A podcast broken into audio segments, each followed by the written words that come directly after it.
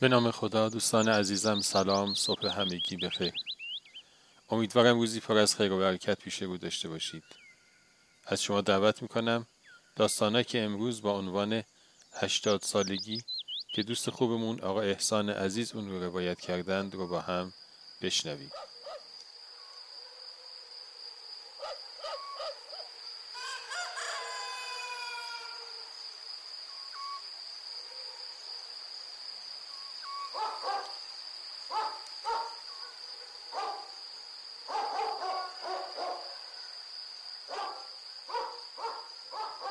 به نام خدا وقتتون بخیر. یه پیرمرد توی یک روستایی زندگی می‌کرد. اون یکی از بدشانسترین مردمان دنیا بود. همه روستا از دستش خسته شده بودن. همیشه عبوس بود. به طور پیوسته شکایت می‌کرد و همیشه تو مود بدی بود.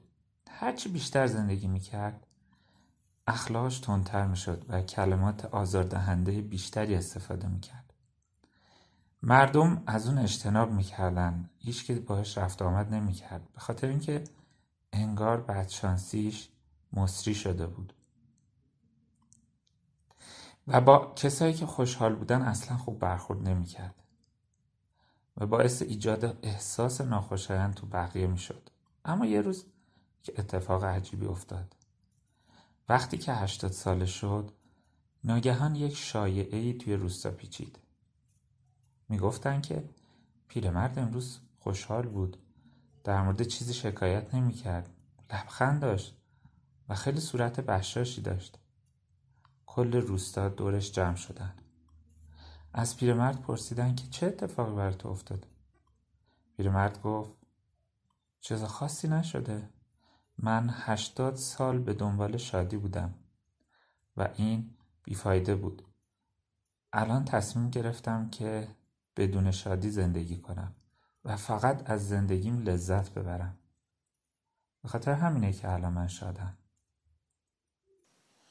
خب دوستان همیشه همراه. امیدوارم از شنیدن که امروز لذت برده باشید.